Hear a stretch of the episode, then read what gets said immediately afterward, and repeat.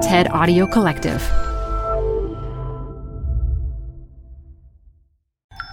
This TED Talk features digital policy expert Finn Myrstad, recorded live at TED Salon Samsung 2018. Support for TED Talks Daily comes from Capital One Bank. With no fees or minimums, banking with Capital One is the easiest decision in the history of decisions. Even easier than deciding to listen to another episode of your favorite podcast. And with no overdraft fees, is it even a decision? That's banking reimagined. What's in your wallet? Terms apply. See CapitalOne.com slash bank. Capital One N.A. member FDIC. Support for TED Talks Daily comes from Odoo. If you feel like you're wasting time and money with your current business software or just want to know what you could be missing, then you need to join the millions of other users who switched to Odoo. Odoo is the affordable all in one management software with a library of fully integrated business applications that help you get more done in less time for a fraction of the price. To learn more, visit odoo.com slash TED Talks. That's O D O O dot com slash TED Talks. Odoo, modern management made simple. Do you remember when you were a child? You probably had a favorite toy that was a constant companion, like Christopher Robin had Winnie the Pooh, and your imagination fueled endless adventures. What could be more innocent than that? Well, let me introduce you to my friend Cayla. Cayla was voted Toy of the Year in countries around the world. She connects to the internet and uses speech recognition technology to answer your child's questions, respond just like a friend. But the power doesn't lie with your child's imagination. It actually lies with the company harvesting masses of personal information while your family is innocently chatting away in the safety of their home. A dangerously false sense of security.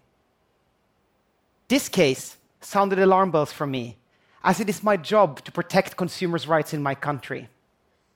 And with billions of devices such as cars, energy meters, and even vacuum cleaners expected to come online by 2020, we thought this was a case worth investigating further.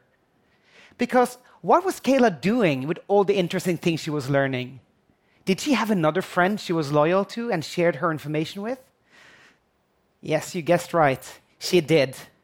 In order to play with Cayla, you need to download an app to access all her features. Parents must consent to the terms being changed without notice. The recordings of the child, her friends, and family can be used for targeted advertising. And all this information can be shared with unnamed third parties. Enough? Not quite anyone with a smartphone can connect to Cayla within a certain distance. When we confronted a company that made and programmed Cayla, they issued a series of statements that one had to be an IT expert in order to breach the security. Shall we fact check that statement and live hack Cayla together? Here she is. Cayla is equipped with a Bluetooth device, um, which can transmit up to 60 feet, a bit less if there's a wall between.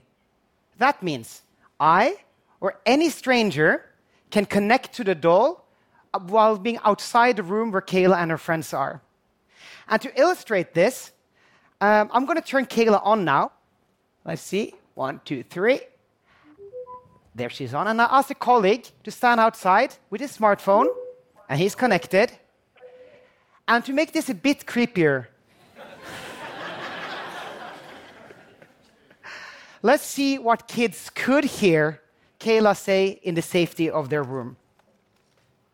Hi, my name is Cayla. What is yours? Uh, Finn. Is your mom close by? Uh, no, she's in the store. Ah, do you want to come out and play with me? That's a great idea. Ah, great. I'm going to turn Cayla off now. Hi. We needed no password or to circumvent any other type of security to do this. We published a report in 20 countries around the world exposing this significant security flaw and many other problematic issues. So, what happened? Cayla was banned in Germany, taken off the shelves by Amazon and Walmart, and she's now peacefully resting at the German Spy Museum in Berlin. However, Cayla was also for sale in stores around the world for more than a year after we published our report. What we uncovered is that there are few rules to protect us, and the ones we have are not being properly enforced.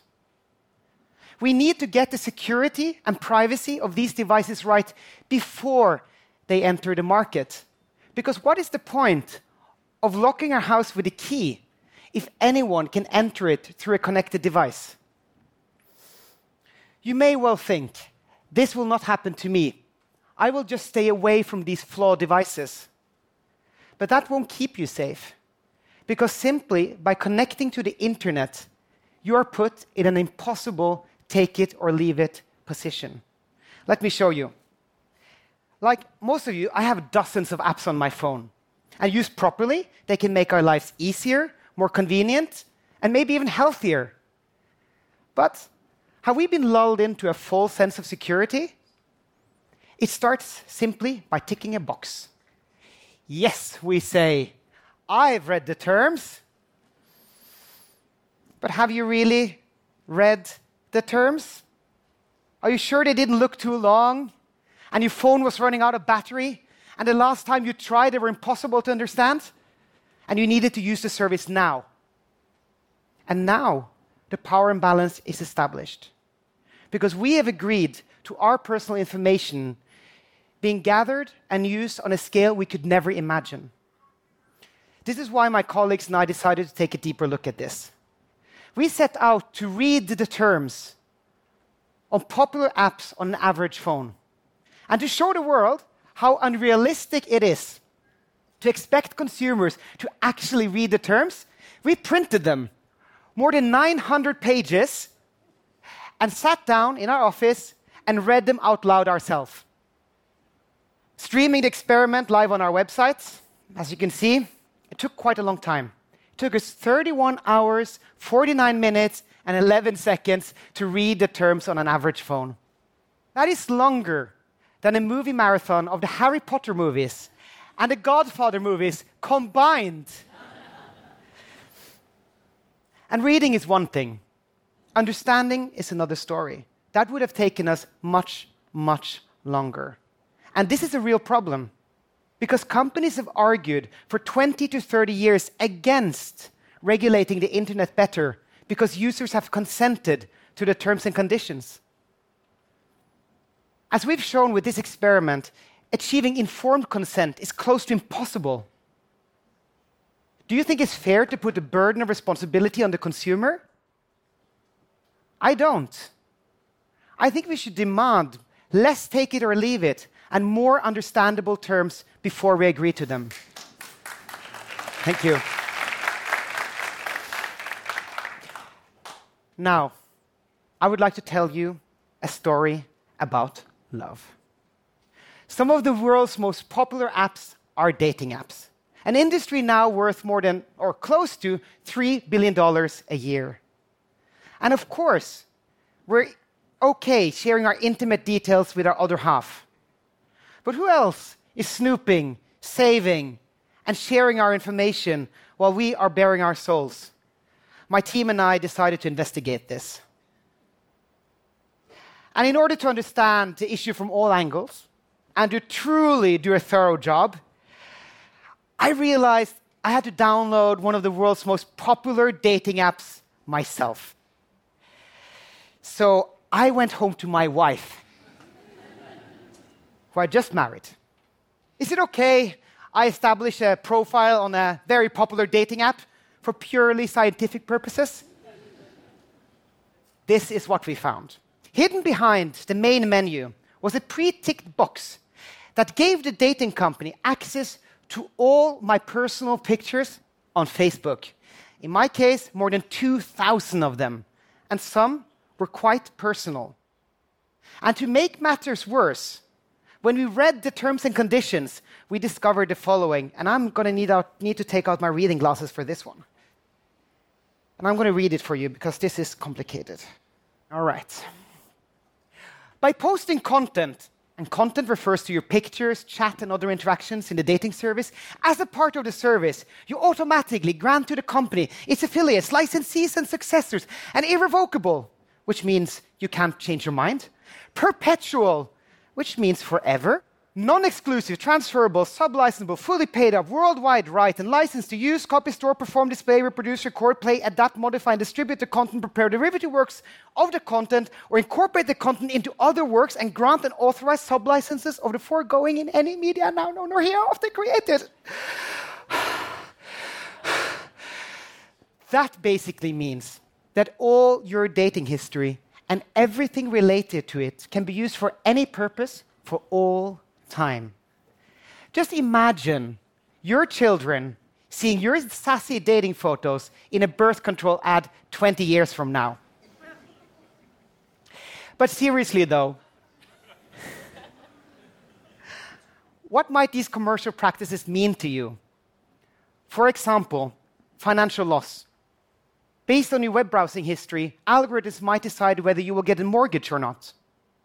Subconscious manipulation. Companies can analyze your emotions based on your photos and chats, targeting you with ads when you are at your most vulnerable. Discrimination. A fitness app can sell your data to a health insurance company, preventing you from getting coverage in the future.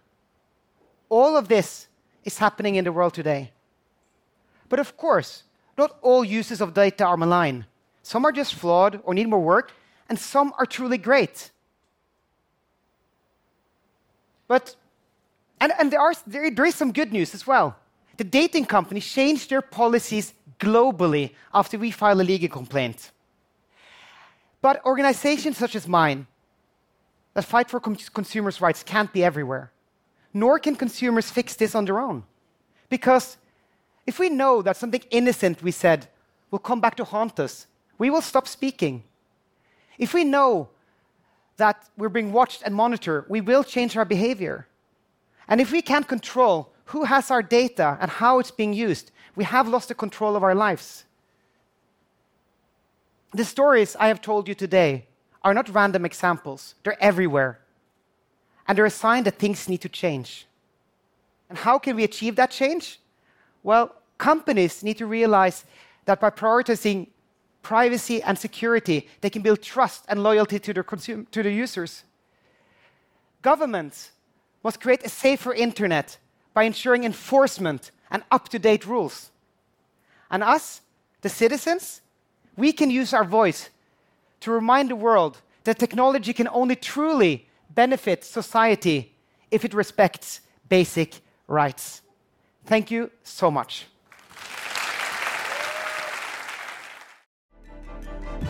For more TED Talks, go to TED.com.